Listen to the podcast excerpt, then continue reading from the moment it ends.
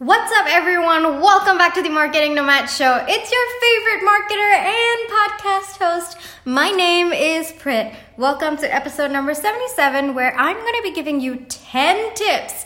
Yes, you heard that right. 10 tips to create an effective survey for better business decisions. Now, of course, before we get into today's podcast episode, let me first explain why it is so important to focus on your surveys for your business decisions. So, naturally, when you are using a survey for your business decisions, you want it to be unbiased, right? You want it to be accurate. It to be unbiased and accurate because you're going to be basing a lot of your business decisions on this particular survey or on any number of surveys that you do uh, put out there. And the whole point of having a survey is so that you understand your target audience better. You understand what their needs are, what their wants are, what their desires are, and what they need from you. And most of the times, especially when your survey is unbiased, you can actually be really surprised about what your audience really wants from you versus what you are giving out. So, as much as possible, you don't want to doctor the survey results. You don't want to you know, kind of lead it to a certain direction that you're looking for. You want to make sure that it is free falling and it takes you where you need to go rather than you taking the survey results where you want it to go. Okay? So I have 10 beautiful, amazing tips for you to make sure that your survey is as effective as possible so that you don't lose out money when you base your business decisions on your survey. Because, yes, guys, let me tell you, if you base your decisions on a survey that's biased and inaccurate, you're probably going to be losing quite some money on it, not just in terms of your investment for your marketing campaigns, but also, you know, when you are trying to invest in maybe your product research or you want to make new developments. If, for example, you think that um, a certain product does not need a certain feature. However, if you had done your survey results in the right way, you probably would have realized that you do need that feature for your product. Otherwise, it will not sell as well as it you know you should. So that's also you leaving money on the table, right? So, as much as possible, we want to make sure that our survey results are accurate and unbiased. Okay, so these 10 tips will help you make sure that your survey is as effective as possible for better business decisions.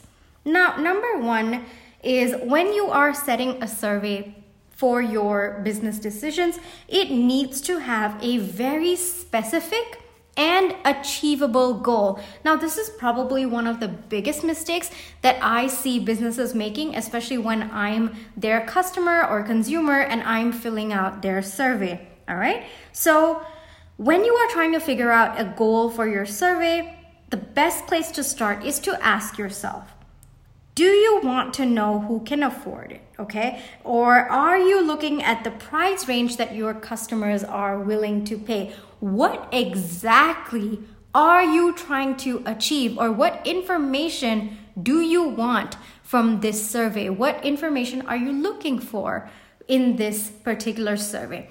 So, a few questions, you know, if you want like a general characteristic of your target audience, or you want a detailed psychographic analysis of your audience, is it for product research? Are you trying to figure out if your product is going to work or not work? Or what are some of the benefits that people are looking for in the product that you are designing?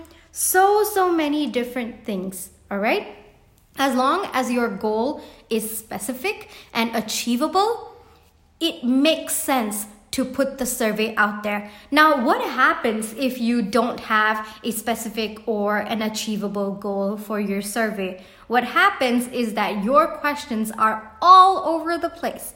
I'm not even kidding. There are certain surveys that I've taken in the past as a consumer, and their questions are all over the place. It was pretty evident that they did not have a specific goal or an achievable goal for that particular survey. All right, they just wanted to put the survey out because they thought it was important, but it was not going to lead them to a specific direction or even help them in any way. So, having a specific and achievable goal ensures that the questions that you are putting for your survey okay, are exactly what you will need. Like the answers that your customers give for those questions are exactly what you will need to achieve that specific and achievable goal. Okay, so that is number one for you. Number two is try to create close ended questions. What I mean by that is try to give options. Don't make the consumer or the customer think too much, especially when you give open ended questions. At that moment in time, I mean, you don't really know what they're up to, right? There might be they, you know, they might be a mom with a kid wailing beside them, or you know, they probably have some deadlines to meet. You don't know what mental status they're in at the moment of filling your survey. And as much as possible, you want to make it easy for them to fill out your survey. You want to make sure that the options are right there and all they have to do is pick the right option. Now, when you give open ended questions, you are leaving it on them. And most of the times, I mean, it's like an exam. I don't know how many of you have ever faced it, but I definitely did when it came to open ended questions. Yes, I would blank out more often than not. And it, it's just that that atmosphere that you create for your survey, you know, especially when you keep an open ended question. So, as much as possible, make your questions close ended, give them options and not too many options. I would suggest two or three options for each question. All right. And one pro tip that I do have for you is if you position the options in the thought process, okay, it actually works better. So, giving the options in first person usually helps because when they're reading it, they're reading it in their mind. And when you use options like, I would like this, when they're reading it, it feels like they are talking to themselves. And that helps them understand the options better rather than when you write it as a third person. And then, you know, it's an extra step that their mind has to take. So, as much as possible, you are trying to make it as simple and easy for them to understand your option and make it quicker for them to respond. Also, don't use industry jargon as much as possible, write it in the way they talk. Okay, that's a huge pro tip that I do have for you. Now, number three, and this is probably the most annoying thing that I see in surveys, and that is don't hint at the answer that you're looking for in the question. You know, I did tell you in the beginning that the point of the survey was basically to make sure that your business decisions are right. And yes, I do understand that there's a lot hanging over the survey results and the, you know the business decision that it affects, but at the same time, you can't doctor the survey results to match the existing business decisions that you have made. Your survey results are supposed to help you to figure out if that decision is right or not. Okay? So when you hint the answer or the answer that you are expecting in the question, you are doctoring the survey results. There have been so many examples. There have been so many examples that I have seen. Um, let me actually give you one right now. Okay, one of the most common ones that I've seen is they will just ask, What was difficult about so and so? And that is called leading the question because you are already assuming that I found the process difficult.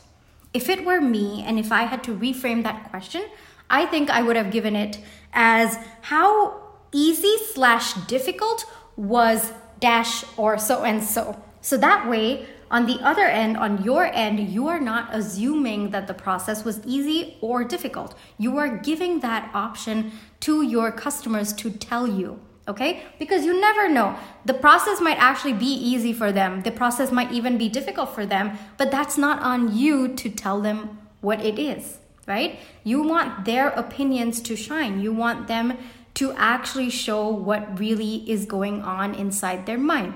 And that can't happen if you hint at what you expect the answer should be, okay? Now, number four is don't keep it too strongly worded. Again, this is a common mistake that I see when you use words like always or forever or all or every. Basically, you're forcing them to, again, give you the answer that you're looking for. Okay, for example, even in your options, I've seen this even in options like um, I think the question would be describe yourself or uh, which of the following do you identify as? And then the question, the option will have I always go to the gym. I love this every day or something of that sort. And those are basically forcing, again, your audience to have a certain answer. So, as much as possible, don't use all these strong words. Take them off and use neutral words in your options or even in your questions as well. Okay. Like, for example, if you ask, Do you always go to the gym? Well, that word always means differently to people. For me, always is like three times a week. Or, um, you know, for somebody else, it could be seven days in a row, but it's, it's too strongly worded. And for example, if I were to think always means seven days, I might not even give you the accurate results that you're looking for. Maybe I go six times, but that's not always, right? So try to make it as specific as possible and don't give too many strong worded words. Yes, I guess I would say that. Alrighty, guys, now we come to number five. All right, don't add two questions in one question. This again, I see a lot of surveys making this mistake, and I get it. I mean, as much as possible, you want to reduce the number of questions that your audience kind of has and, you know, shorten the amount of time. But when you are putting two questions into one, again, you are assuming that both of those are valued equally on your customer's end. For example, I'll give you an example, okay? One question that I've seen is um, let me think. Okay, yes, there's this one question that I've seen before. Is our product efficient and easy to use? Efficient is different, easy to use is different. All right, those were actually meant to be two different questions. All right, because for me, it would it could be efficient. It could be helping me with my efficiency but it might not have been easy to use. Like i said on your end it looks like you are assuming that i value both of them the same or my answer for the two of them are the same okay? So as much as possible try to not include two questions in one question. As much as possible you want to make sure that your question just needs one answer from them Okay? So that was number five for you. Now, number six is um, I definitely see a lot of surveys getting this right, and that is you start light and then you go deeper. So you kind of go around, you know, asking their name, asking lighter questions, and then you start going deeper. Okay, what this actually does, it, it helps them mentally prepare for the direction of the survey when the first question you ask is, How do you find our product? Um, it's probably bombarding them. It's kind of like the first date. You know, you wanna you wanna take it slow. You wanna take it light. You don't really wanna ask them about their exes on the first date or um, some of the relationship baggage that they've had. Right? As much as possible, you wanna keep things light on the first date and then move deeper because one, you are making the other person comfortable. Two, you're actually taking the time to get to know the other person. And number three, you're not bombarding them with things that they probably need some time to, you know, ease into, I guess I would say. Okay, so that is number six for you. Number seven is, of course, keep it short. I have seen surveys that go on and on and on till the end of time. And I definitely am one of those people who lose interest and I just sign out of there no matter how much I love the company and, you know, I know that my survey results will help them in some way. It's just, it's too long. So, what I would ideally suggest is uh, you know, keep it short.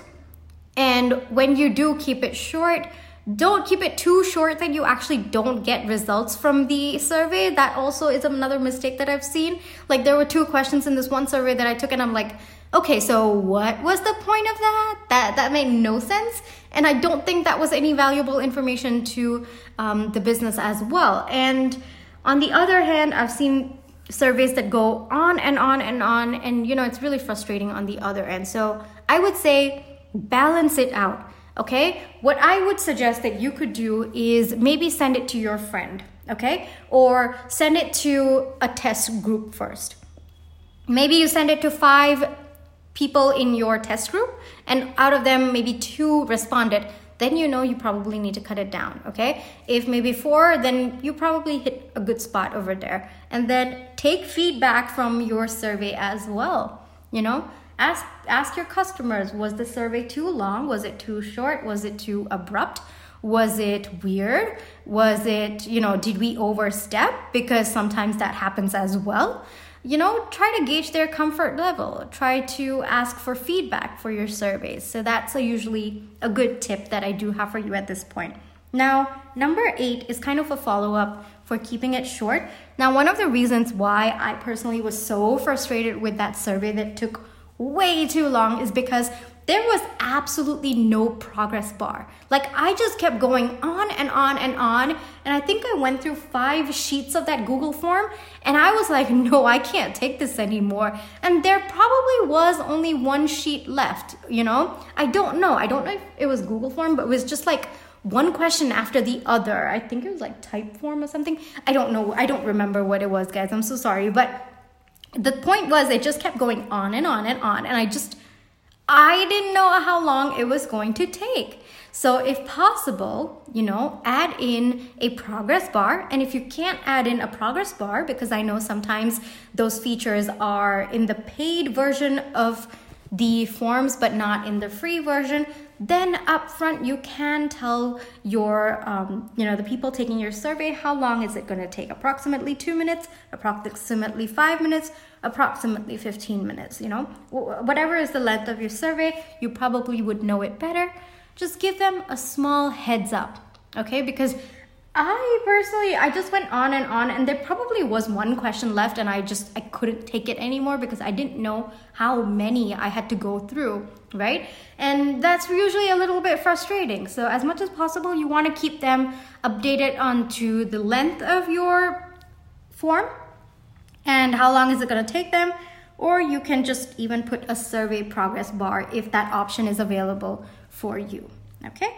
Now, number nine is again one of the most commonly made mistakes and overlooked mistakes as well. I mean, it's not like a, oh my God, I can't believe they did that kind of a mistake, but it is there. It is pretty subtle. And that is keeping a consistent scale. Now, as much as possible, okay, you want to make sure that you are keeping a consistent scale all throughout. You don't want to use one to five in your third question and then suddenly all of a sudden for number the sixth question you want to do 1 to 10 it it's inconsistent because your customer will be thinking in a certain thought pattern in question 3 and then suddenly you're changing it all up.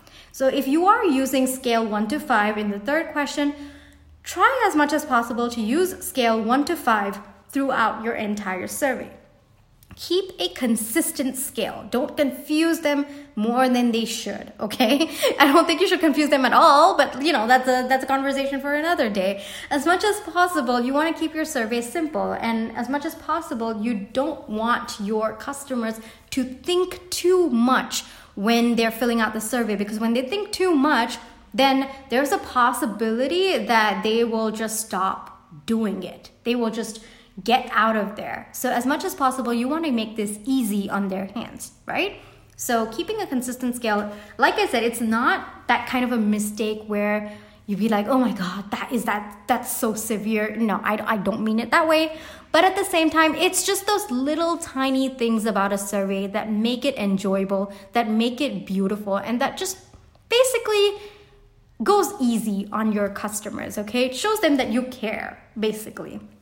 And then the last one, of course, and I, and I do see this, I guess I would say, a few times. I think I've seen it like two or three times as a customer, and that is to offer incentives. Okay?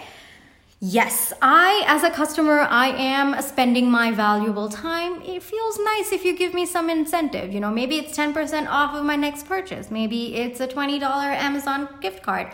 Whatever it may be, I am giving you a part of my time that is valuable to me to help you make better business decisions. And, you know, it's kind of nice to feel rewarded for that. It's kind of nice to get some recognition for that. So, if you can, of course, you know, try to offer incentives. It can be as simple as just a discount code for the next purchase. It could also, um, you know, uh, freebies, whatever suits your pocket in that moment, because I do know that this would be an investment on your end. But like I said, as much as possible, giving them a you know a discount code um, would also help you because you are ensuring a repeat purchase after all. So you know that's also a nice thing and it also helps your business make another sale. So that's kind of like two birds with one stone. So, yes, so those are the 10 that I do have for you. All right. If you definitely need more help with creating surveys for, to make better business decisions, I am offering one on one consultations at the moment. I call them power hours. So you can either pick 60 minutes or 120 minutes to hop on a call with me and I answer all your marketing questions. These also come with a couple of weeks of email support so that I can help you through whatever it is that you are going through you know basically help you with your marketing so if you are interested i'm going to put the link below but you can also visit www.themarketingnomad.co forward slash strategy dash call Okay, guys, that brings me to the end of this entire podcast episode. I really hope you enjoyed 10 tips that I did have for you to create an effective survey for better business decisions. I hope you guys are staying super, super safe. I hope you are staying super, super healthy as well. I'll catch you guys in my next podcast episode. Bye bye.